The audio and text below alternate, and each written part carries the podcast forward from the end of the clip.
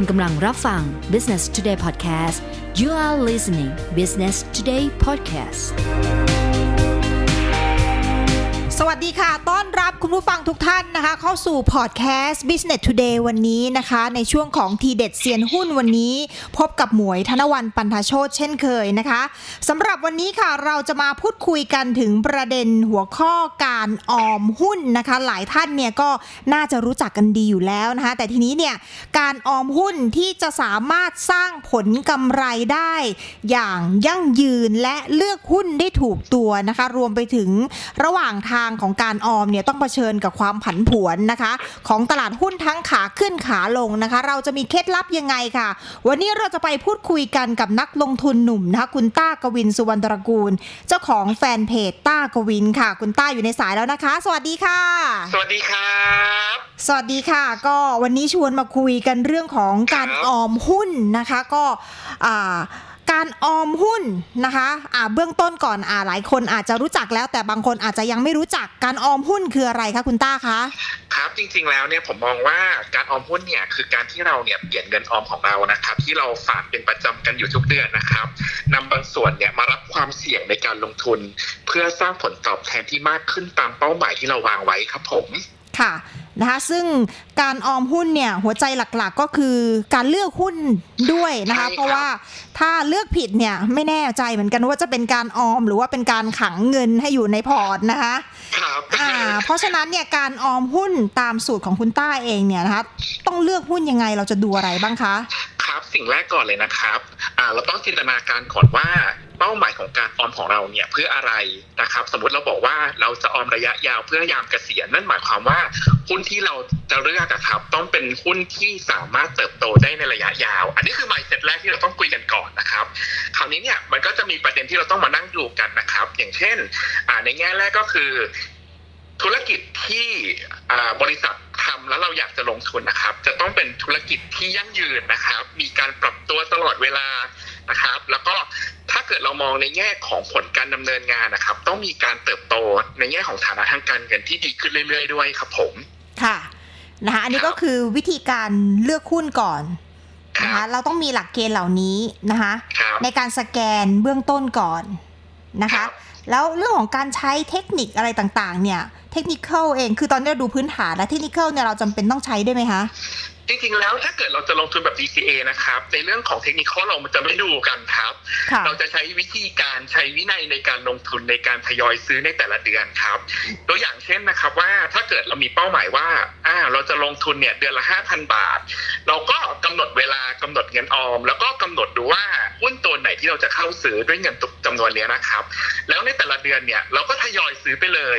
นะครับหรือพอราคาที่เราจะได้อะครับ มันจะเป็นราคาเฉลี่ยถ่วงน้ำหนัก นะครับ เพราะฉะนั้นแล้วเนี่ยเราเราจะไม่ต้องไปมองดูว่าจังหวะไหนที่เราควรจะซื้อหนักๆหรือจังหวะไหนเออมันเป็นโอกาสซื้อแต่เราใช้วิธีการทยอยซื้อเฉลี่ยไปเลยครับ ค่ะ ก็คือซื้อเฉลี่ยเฉลี่ยไปเลยเท่า ๆกันในระยะยาวเนี่ยมันก็จะมีค่าเฉลี่ยออกมาอยู่แล้วนะคะ ใช่ครับ ค่ะ แต่ทีนี้วิธีระยะเวลาในการที่เราถือออมไปเรื่อยๆ เนี่ยเราต้องเจอกับภาวะตลาดหุ้นทั้งขาขึ้นบ้างละขาลงบ้างละนะคะครับผมแล้วเราจะต้อง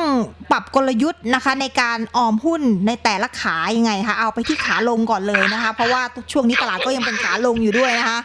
ครับ ก็คือจริง ๆ แล้วไม่ว่าขาขึ้นขาลงนะครับอ่าเราเราจะใช้วินัยในการลงทุนเหมือนเดิม คือสิ่งแรกเนี่ยที่เราต้องคิดก่อนก็คือ เราซื้อหุ้นที่ดีถูกไหมครับ หุ้นที่ดีเนี่ยมันมีโอกาสเกิดสองรูปแบบก็คือ ซื้อหุ้นดีในละในในช่วงเวลาที่ดี อันนี้คือขาขึ้นเนาะถ้าเกิดซื้อหุ้นดีในช่วงเวลาที่ไม่ดีนั่นคือการซื้อขาลงนะครับ เพราะฉะนั้นแล้วถ้าเกิดเรามาพูดถึงการซื้อขาลงก่อน ถ้าเรามั่นใจว่าหุ้นที่เราซื้อเนี่ย มันดีแน่นอนมันมีการเติบโตนั่นหมายความว่า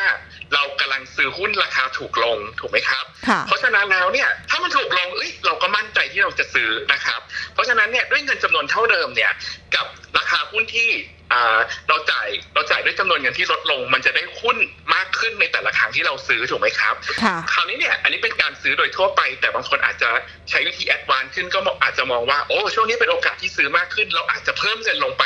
ถัวเฉลี่ยมากขึ้นด้วยก็ได้ครับ อืมครับครับก็แล้วแต่กลยุทธ์ของแต่ละคนแต่ว่าก็คือแล้วแต่กลยุทธ์เลยครับใช่เบสแรก ๆ เลยก็คือจะต้องอ่ามีวินัยก่อนสมมติว่าเดือนละ5,000ก็5,000เท่าเดิม แต่ถ้าเกิดใครคิดว่าช่วงนี้หุ้นมันลงแต่มั่นใจว่าหุ้นเราดีเนี่ยจะใส่เงินเพิ่มเป็นหมื่นหนึ่งก็ได้เหมือนกันใช่ ครับถูกต้องครับค่ะทีนี้ขาขึ้นราคาหุ้นขาขึ้นแน่นอนว่าราคาหุ้นในตลาดเนี่ยก็น่าจะมีโอกาสที่จะมีค่าเฉลี่ยที่ขยับเพิ่มขึ้นนะคะครับผมก็อาจจะทำให้หุ้นตัวที่เราซื้อเป็นประจำเนี่ยมันแพงขึ้นก็ได้นะคะอ่าใช่ครับ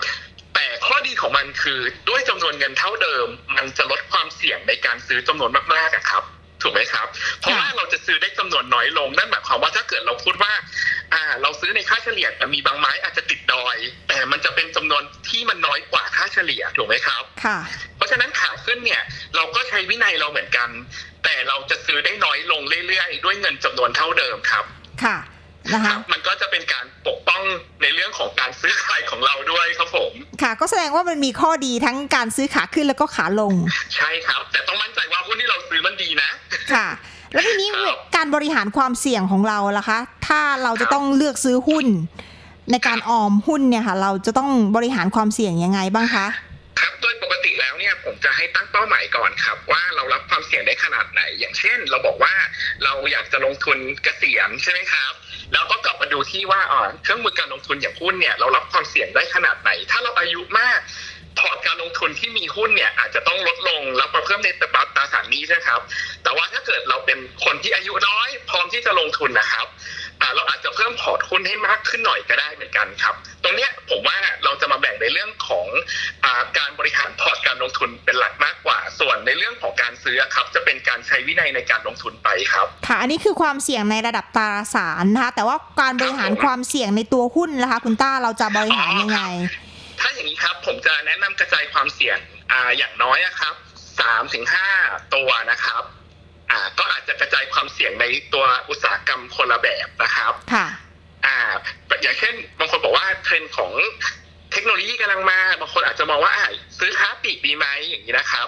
อ่า ตรงนี้เราเราต้องไปดูในเชิงพื้นฐานของแต่ละตัวก่อน อ่าแล้วเสร็จแล้วเราก็แบบอะตรงนี้เราซื้อค้าปลีกจำนวนหนึ่งตรงนี้เราซื้อเทคโนโลยีจำนวนหนึ่งตรงนี้เราซื้ออาจจะเป็นแบบอ่าเรามองว่าอนาคตการแพทย์จะดีอย่างนี้ใช่ไหมครับ คนแก่มากขึ้นอาจจะซื้อในอุตสาหกรรมโรงพยาบาลเพิ่มอีกอะไรเงี้ยครับค่ะก็คือเรามีการแบ่งพอร์ตการลงทุนของหุ้นด้วยเป็นอ่าสักสามถึงห้าตัวครับ เพื่อกระจายความเสี่ยงตรงนี้ครับผมค่ะ ก็เป็นการบริหารความเสี่ยงในการออมหุ้นครับนะคะ ทีนี้เป้าหมายในการออมเนี่ยก็หวังผลกำไรในระยะยาวนะคะ แต่ทีนี้เนี่ยครับผมจุดทำกำไรของการออมหุ้นเนี่ยค่ะที่ดีที่เหมาะสมเนี่ยควรจะอยู่ตรงไหนคะอยู่ที่ระยะเวลาที่เราวางไว้หรือว่าอยู่ที่ตัวของหุ้นที่สามารถทำกำไรให้เราได้สูงคะอะอันนี้ผมมอง ได้หลายแบบเหมือนกันนะครับ ถ้าเกิดเป็นมือใหม่มากๆ เนี่ย ผมจะให้มองในปลายทางของเราก่อนว่าเราต้องการที่จะลงทุนยาวๆไปยามเกษียณอันนั้นคือเป้าหมายเราพอถึงเป้าหมายปุ๊บเราขายทำกำไรได้นะครับอันนี้อันนี้คือแบบแรกแบบเบสิกสำหรับมือใหม่ก่อน แบบที่สองนะครับ เราอาจจะดูว่าถ้าเกิดเราลงทุนไประยะหนึ่งเอ๊ะมันมีโอกาสที่เราจะทำกำไรได้ไหมในเชิงของมูลค่าครับ เช่นเราออมหุ้นไปเรื่อยๆปุ๊บมันมีอยู่ช่วงหนึ่งเกิด ตลาดอ่าทำให้ราคาหุ้นมันสูงเกินผิดปกติอะครับค่ะเช่นค่า PE แพงอยู่ๆก็แพงมาจากไหนอย่างเงี้ยนะครับอ่าเราอาจจะเหมือนตัดแต่งกิ่งไม้อะครับ แล้วก็ขายทำกำไรบางส่วนได้เหมือนกันครับ อืม แล้วขายไปแล้วแล้วเราก็รู้ว่าหุ้นตัวนี้ดีเนี่ย เราจำเป็นต้องกลับมารับคืนไหมคะหรือว่าเราต้องเปลี่ยนตัวหุ้นเลยอ่าถ้า เกิดมันยังดีอยู่นะครับ เรารอสภาพกลับมาให้ PE เหมาะสมก็ได้ครับ แล้วเราก็เอาเงินกลับมาซื้อใหม่ หรือว่าถ้าเกิดเราเจอช่วงที่ราคาตกเยอะๆนะครับ เราก็ทยอยซื้อหรือเราซื้อเป็นก้อนก็ได้เหมือนกันครับ ค่ะนะครัคะบก็ก็ก็เหมือนกับว่าเราตัดแต่งกิ่งไม้ตอนที่อ่ามันงอกเงยและช่วงไหนที่เรารู้สึกว่าราคามันลงผิดปกติ เราก็อาจจะเอาเงินก้อนนั้นนะครับ กลับมาซื้อหรือทยอยซื้อได้เหมือนกันครับ ค่ะ แล้วเราจะรู้ได้ไงคะว่ากิ่งไม้นั้นเนี่ยจะโตต่อหรือว่ากิ่งไม้นั้นควรจะต้องตัดทิ้งอะค่ะอ่าตรง เนี้ยเป็นเรื่องของอนาคตละมันอยู่ที่มุมมองของแต่ละคนครับ และกลยุทธ์ของแต่ละคนที่จะใช้อะครับค่ะครับอ่าผมผมยังมองว่าท้ายสุดแล้วพื้นฐานจะเป็นตัวบอกครับว่า ถ้าหุ้นดีอ่ามีการเติบโตมีกำไรมากขึ้น มีการลงทุนมากขึ้น เราก็ยังสามารถลงทุนต่อได้เหมือนเดิมครับ ค่ะ แล้วแล้วตามครับสไตล์ของคุณต้าเองเนี่ย คุณคุณต้าใช้อะไรเป็นตัววัดว่ากิ่งไม้นั้นเนี่ยควรที่จะต้องโตต่อได้ ส่วนใหญ่ผมจะดูนี่ครับ อันแรกเลยคือสตอรี่ของมันนะครับ แล้วก็ดูในเชิงของพื้นฐานว่าตัวเลขการการเติบโตของมันยังมีอยู่หรือเปล่านะครับ ถ้ามันยังมีอยู่แต่ราคามันแพงเกินไป ผมก็จะตัดแต่งกิ่งไม้นะครับอ่าแล้วเสร็จแล้วเราก็รอดูว่าถ้าเกิดราคามันกลับมาอยู่ในภาวะที่เหมือนเดิมโอเค เราก็จะทยอยซื้อไปเหมือนเดิม แต่ถ้าเกิดมีช่วงไหนที่อยู่ๆหุ้นลงเนี่ยไม่มีเหตุผล ผมจะเอาเงินที่ผมเก็บไว้มาซื้อเพิ่มครับผมอืม แล้วอะไรอะไรที่เป็นตัวบอกว่ากิ่งไม้นั้นต้องทิ้งล่ะคะผมดูง่ายๆเลยครับ พื้นฐานแย่ลงเป็นธุรกิจที่มีแนวโน้มว่าจะเป็นอุตสาหกรรมตะวันตกดินในอนาคตนะครับ อย่างเช่นเดี๋ยวนี้เทคโนโลยีมันเข้ามาเยอะใช่ไหมครับ มันเกิดการ disruption มันเกิดเรื่องความเปลี่ยนแปลงเยอะมาก ถ้าเลยถ้าเราเข้าไปดูปุ๊บเราเห็นว่าอ๋อธุรกิจบางตัวเนี่ยมันอาจจะโดนเทคโนโลยีแทนที่ขึ้นมา แล้วก็เราดูสถานะทางการเงินเนี่ยดูเหมือนว่า มันจะมีผลประกอบการที่แย่ลง การเติบโตน้อยลงนะครับ มีหนี้มากขึ้นอาโอกาสการทำกำไรได้น้อยลงหรือไม่มีการลงทุนเลยอย่างเงี้ยครับ อันเนี้ยค่ะเราก็จะรู้แล้วว่าโอเค เราอาจจะหลีกเลี่ยงอุตสาหกรรมประมาณนี้ หรือหุ้นตัวนั้นๆไว้อะครับอืมแล้วเราไปหาตัวอื่นมาลงทุนดีกว่าครับ ค่ะ ซึ่งนี่ก็เป็นเหตุผลของการเปลี่ยนตัวหุ้นด้วยใช่ไหมคะใช่ครับใช่เหมือนกันครับค่ะ แล้วการออมหุ้นที่เหมาะสมเนี่ยควรจะต้องออมกี่ปีออมยังไง หลายคนก็ยังไม่ค่อยมั่นใจว่าฉันจะต้องออมกี่ปีดี ฉันถึงจะอ่าสามารถทำกำไรในระยะที่เรียกว่ามีเดียมเทอมลองเทอมได้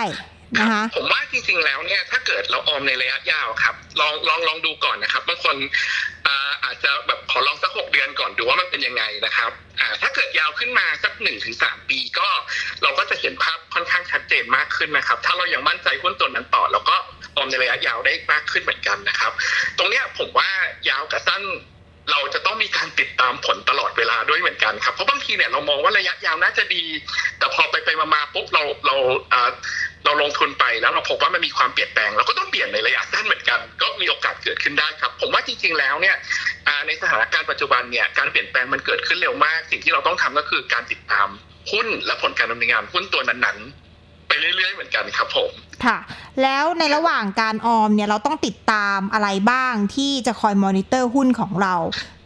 ดยส่วนใหญ่ผมจะดูครับว่าวิชั่นของผู้บริหารเป็นยังไง แล้วก็สิ่งที่เขาพูดและสิ่งที่เขาทำเนี่ยมันได้ผล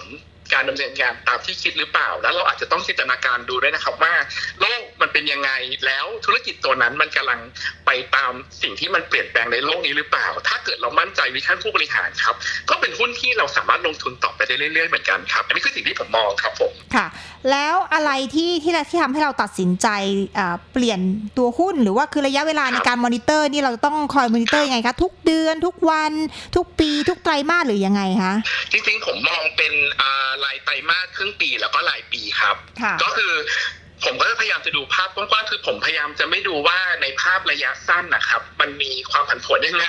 แต่ผมพยายามจะดูภาพแบบเป็นระยะยาวมากกว่าครับนะครับ ก็ก็ดูไตรมาสบ้างว่าโอเค มันมีผลการดำเนินงานที่ดีนะ แล้วก็อาจจะดูเป็นรายปีนะครับ แล้วก็ดูเทียบปีต่อปีว่ามันเติบโตระยะยาว ในปีต่อปียังไงบ้างครับ ผม ค่ะ แล้วคุณต้าออมหุ้นมากี่ปีแล้วคะอ่าเกินสิบปีแล้วครับ น่าจะประมาณอ่า สิบห้าปีได้แล้วครับ ค่ะ แล้วทีนี้ค่าเฉลี่ยของผลตอบแทนหุ้นแต่ละตัวในการถือระยะยาวเนี่ยสามารถทำกำไรได้ทุกตัวไหมคะ คือหลายคนก็อ่าครับอาจจะอยากรู้ เพราะว่าเราก็อยากจะออมระยะยาว แล้วผลตอบแทนในตลาดหลักทรัพย์ระยะยาวนี่มันได้กำไรอยู่แล้ว ครับผมค่ะอถ้าเกิดเราเทียบกับตัวดัชนีนะครับทางตลาดหลักทรัพย์เนี่ยเขาเคยทำสถิติเอาไว้ 10 ปีย้อนหลังเนี่ยอ่าตั้งแต่ ปีประมาณ 2550 ถึง 2560 โดยประมาณนะครับอ่าอัตราผลตอบแทนเนี่ยประมาณ 10-11%นะครับ ซึ่งถ้าเกิดเราได้ตัวเลขเนี่ยเกินพอร์ตของเราได้ตัวเลขเกินตลาดหลักทรัพย์นี้เราก็จะรู้สึกว่าโอเค เราเราเปรียบเทียบแล้วว่า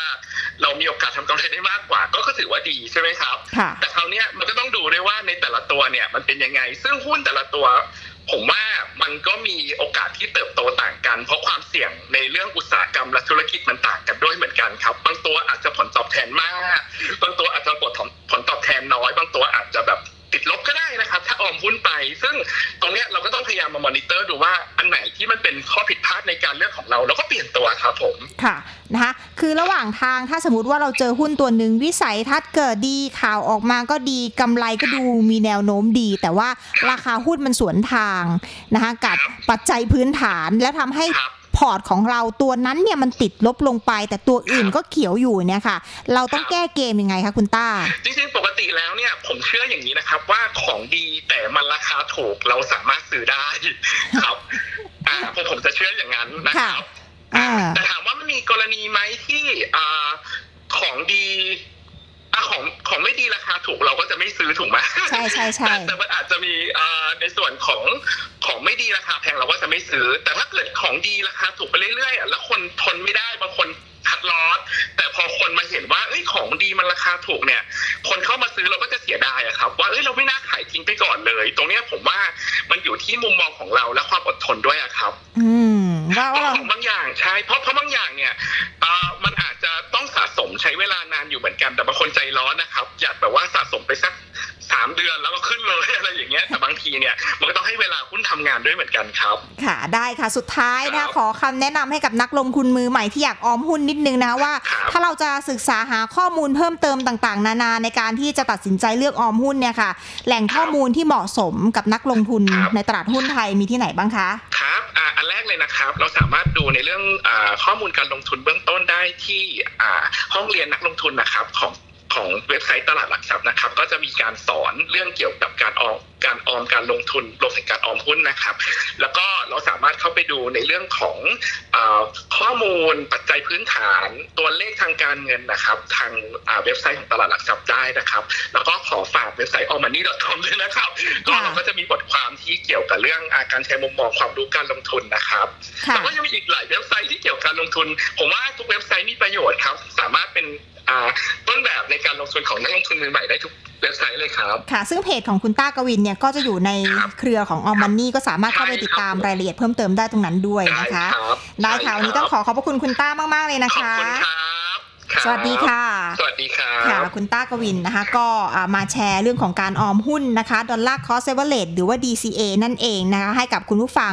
ในรายการของเรานะคะ ก็ คิดว่าน่าจะได้แนวทางนะคะในการไป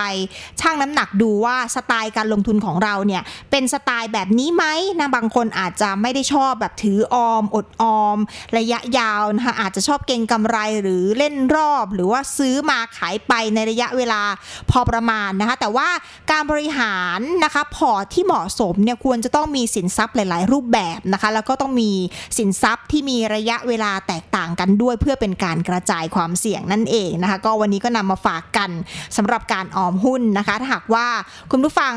คิดว่าเป็นประโยชน์นะคะก็ฝากกดแชร์คลิปรายการนี้นะคะไปให้เพื่อนๆที่คุณรักนะคะ เพื่อที่จะได้นำไปใช้นะคะเป็นหนึ่งกระบวนการในการกลั่นกรองความคิดในการลงทุนในตลาดหลักทรัพย์ของเรานั่นเองนะคะ วันนี้หมดเวลาของที่เด็ดเซียนหุ้นแล้วนะคะ ลากันไปก่อนกลับมาพบกันใหม่ในครั้งหน้าค่ะ สวัสดีค่ะ ขอบคุณสำหรับการติดตาม Business Today Podcast นะคะ แล้วกลับมาพบกันใหม่ในหัวข้อถัดไป สวัสดีค่ะ